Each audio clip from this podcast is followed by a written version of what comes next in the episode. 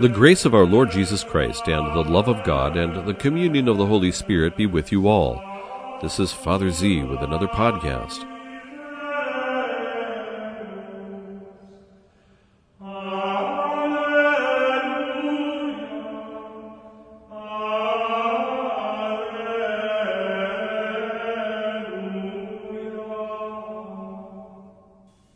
We welcome as our guests today two books the Missale Romanum and a new book which helps us celebrate Holy Mass more solemnly in the extraordinary form.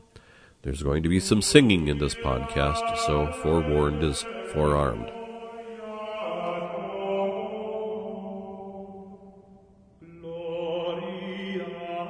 A while ago, I received a very useful new book published by the Canons Regular at St. John Cantus in Chicago. This book is called the Canticum Clericorum Romanum, and it is the first volume. I wrote about the book on the blog and provided photos and a link in my review. In the celebration of the older traditional form of Holy Mass in the Roman Rite, the extraordinary form, when Mass is celebrated with greater solemnity, the texts are all sung. So the prayers or orations, as they're often called, or the readings, the preface, everything is sung.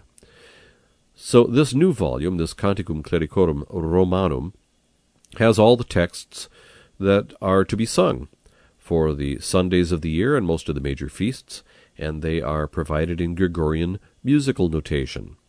And since there are different tones or melodies that can be chosen at will for the singing of these texts, the book has the alternative tones. It's very, very useful. So, what I'm going to do in this podcast is sing through the texts and prayers for the Mass for this coming Sunday.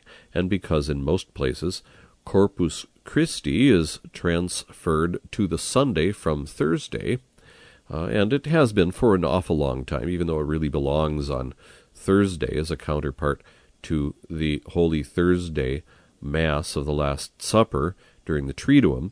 Nevertheless, it's often put on Sunday so more people can participate participate in Eucharistic processions.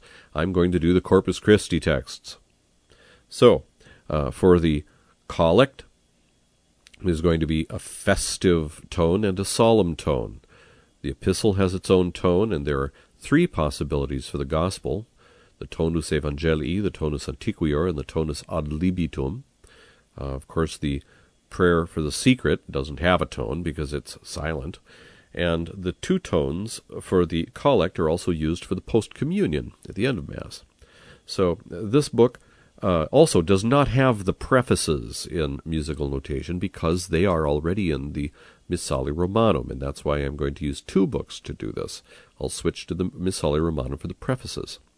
But you can hear uh, from the Missale Romanum three different levels of solemnity of the prefaces. Now, I'm going to do this so that people can hear the different tones uh, using the same texts, and uh, there may be some priest or deacon out there uh, who can find these things useful as he looks over the texts in advance of Sunday and wonders how he is to sing them. So I'm providing a little bit of a, a public service to encourage them and help them sing a little bit more boldly.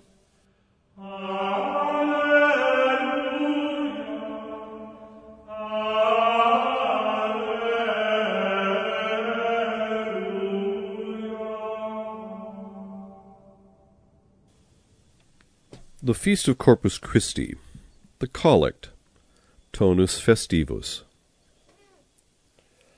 Dominus vobiscum, et cum spiritu tuo, oremus. Deus qui nobis sub sacramento mirabili passionis tue memoriam redequisti, tribue quesumus, ita nos corporis et sanguinis tui sacra mysteria venerari, ut redemptionis tuae fructum in nobis iugiter sensiamus.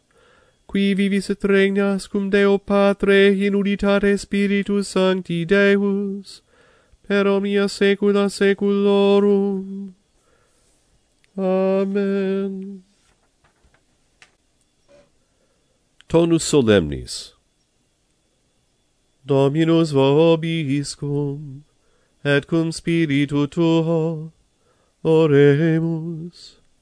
Deus qui nobis sub sacramento mirabili passionis tue memoriam reliquisti, tribue quesumus, ita nos corporis et sanguinis tui sacra mysteria venerari, ut redemptionis tue fructum in nobis iuditer sensiamus, qui vivis et regnas cum Deo Patre in unitate Spiritus Sancti Deus, per omnia saecula saeculorum.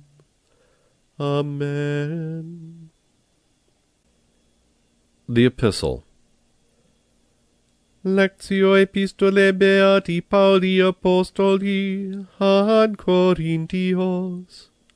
Fratres, ego enim accepia domino quod et tradidi vobis quoniam Dominus Iesus in qua nocte tradebatur, accepit panem et gratias agens, fregit et dixit. Accipite et manducate, hoc est corpus meum, quod pro vobis tradetur, hoc facite in meam commemorationem similiter et calicem postquam cenavit dicens, hic calix novum testamentum est in meo sanguine. Hoc facite quoties cumque bibetis, in meam commemorationem. Quoties cumque hen him aducabitis parem hunc et calicem bibetis, mortem Domini annunciabitis donec veniat. Itaque, quicumque manuca verit parem hunc, vel biberit calicem Domini indigne.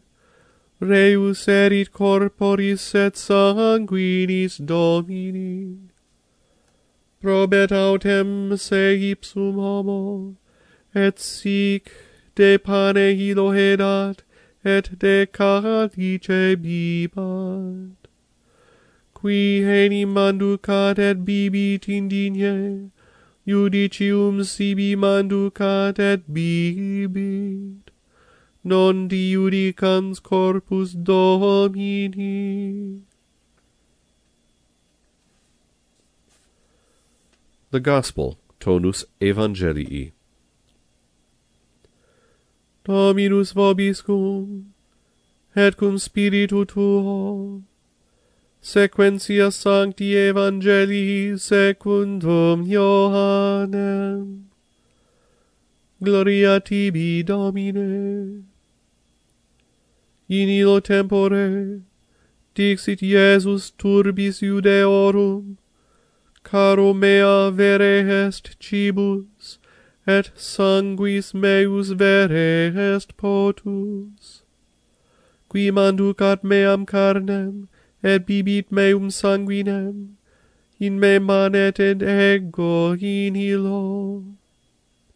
Sicut misit me vivens pater, et ego vivo propter patrem, et qui manducat me et ipse vivet propter me hic est panis, qui de celo descendit. Non sicut manduca verunt patres vestri mana, et mortui sunt. Qui manducat hunc panem, vivet in aeternum. Tonus antiquior Dominus vobiscum, et cum spiritu tuo, sequentia sancti evangelii, secundum Ioannem. Gloria tibi, Domine. In hilo tempore, dixit Iesus turbis iudeorum, caro mea est vere cibus et sanguis meus vere potus. Qui manducat meam carnem et bibit meum sanguinem, in me manet et ego in hilo. Sicut misit me vivens pater, et ego vivo propter patrem, et qui manducat me et ipse vivet propter me hic est panis, qui de celo descendit. Non sicut manduca verunt patres vestri mana, et mortui sunt. Qui manducat hunc panem, vivet in aeternum.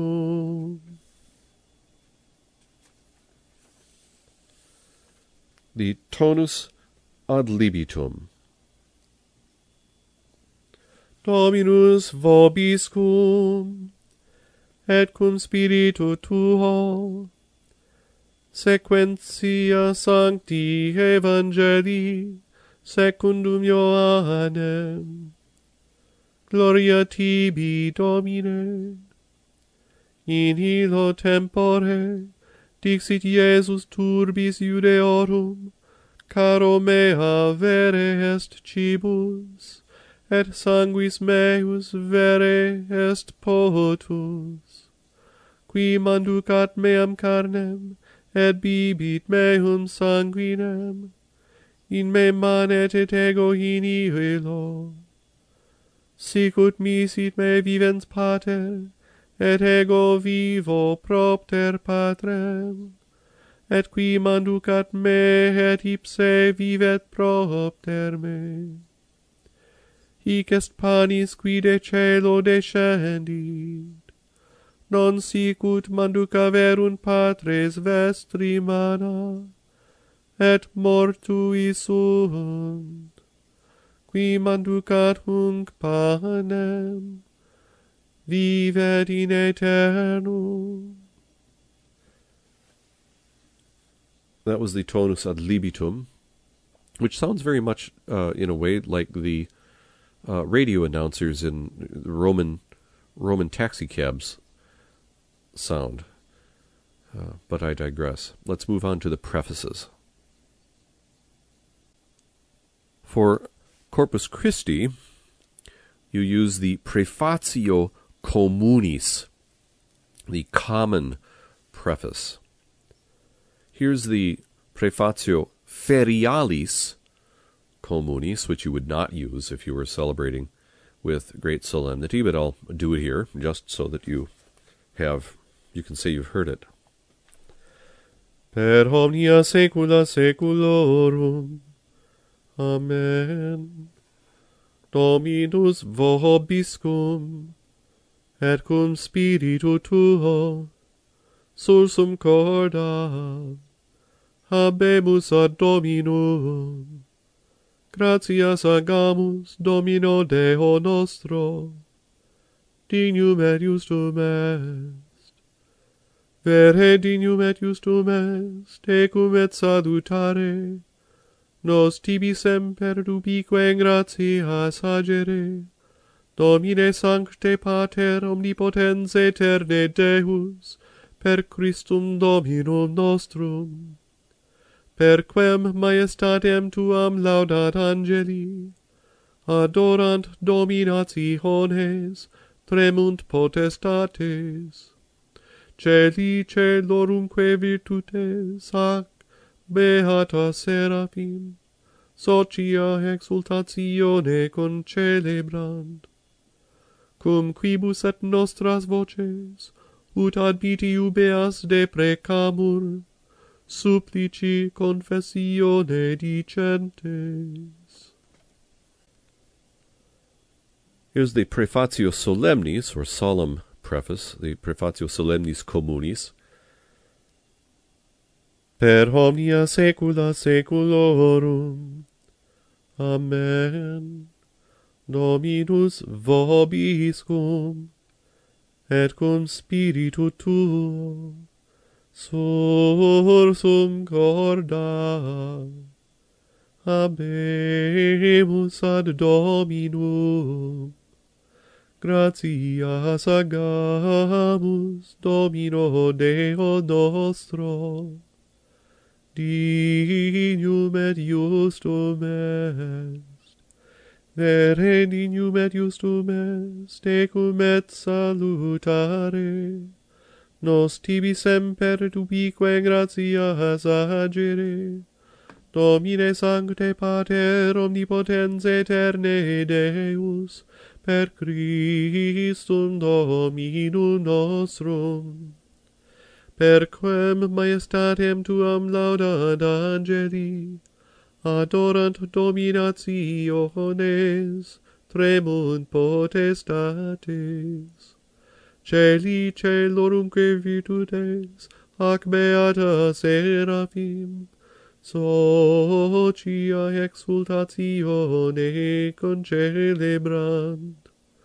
Cum quibus et nostras voces, ud admiti ubeas deprecamur, supplici confessione dicentes. Well, that was a little faster maybe than you might normally want to sing preface, but I'm trying to get this done. Um, we have now the prefatio in tonor, tono solemniori. Uh, and you'll find this in the back in the in an appendix to your edition of the Roman Missal.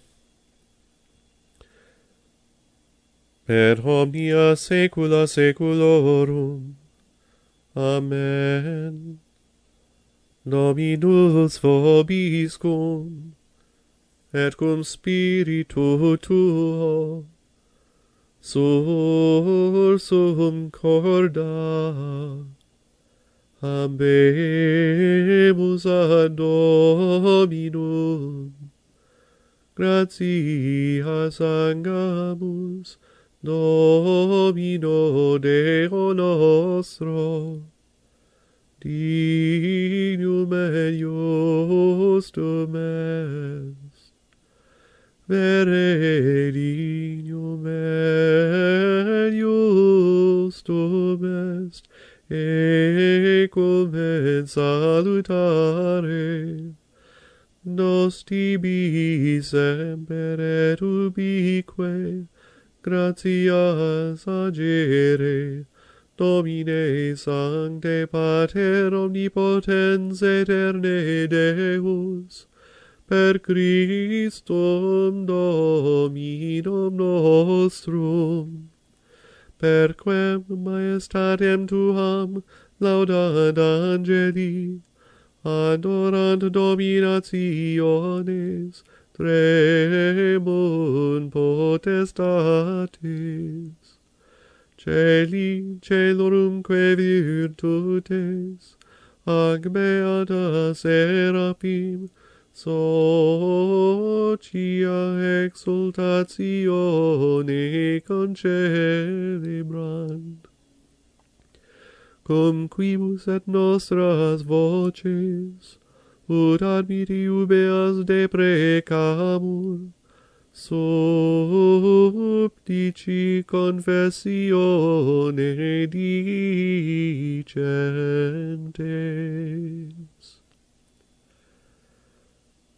And that, friends, is how you do that. Now let's switch back to the other book to hear the post communion in its two tones. And of course, we have first of all the um, the tonus festivus, Dominus vobiscum, et cum spiritu tuo oremus.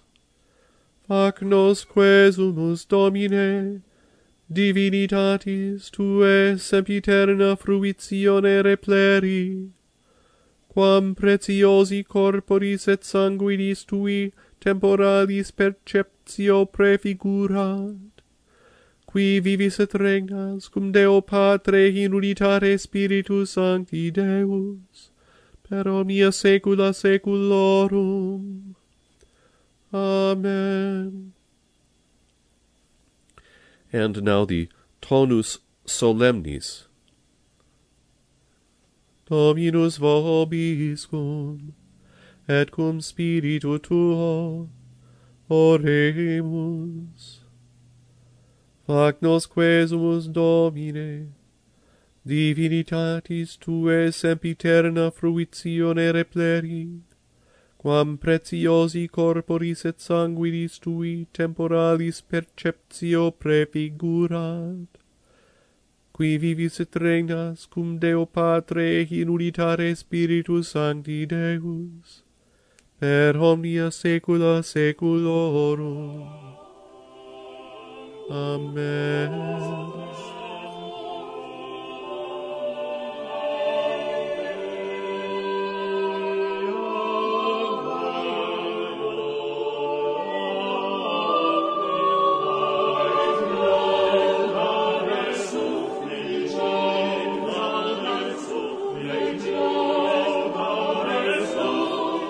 Those were the texts for Holy Mass in the extraordinary form with the for the feast of Corpus Christi, sung in various tones that we can choose when we celebrate the extraordinary form of the Roman Rite with a bit more solemnity. And they were taken from the new book, the Canticum Clericorum Romanum, and it takes the guesswork out of singing these texts because it puts everything in musical notation. So, with that, I will wrap this up. Please be sure to visit the blog, wdtprs.com. That's Whiskey Delta Tango, Papa Romeo Sierra.com. Otherwise, you could just Google Father Z and you'll find it. And an easier address to remember might be FatherZOnline.com. F A T H E R Z Online.com. But most importantly, please say prayer for me as I will for you.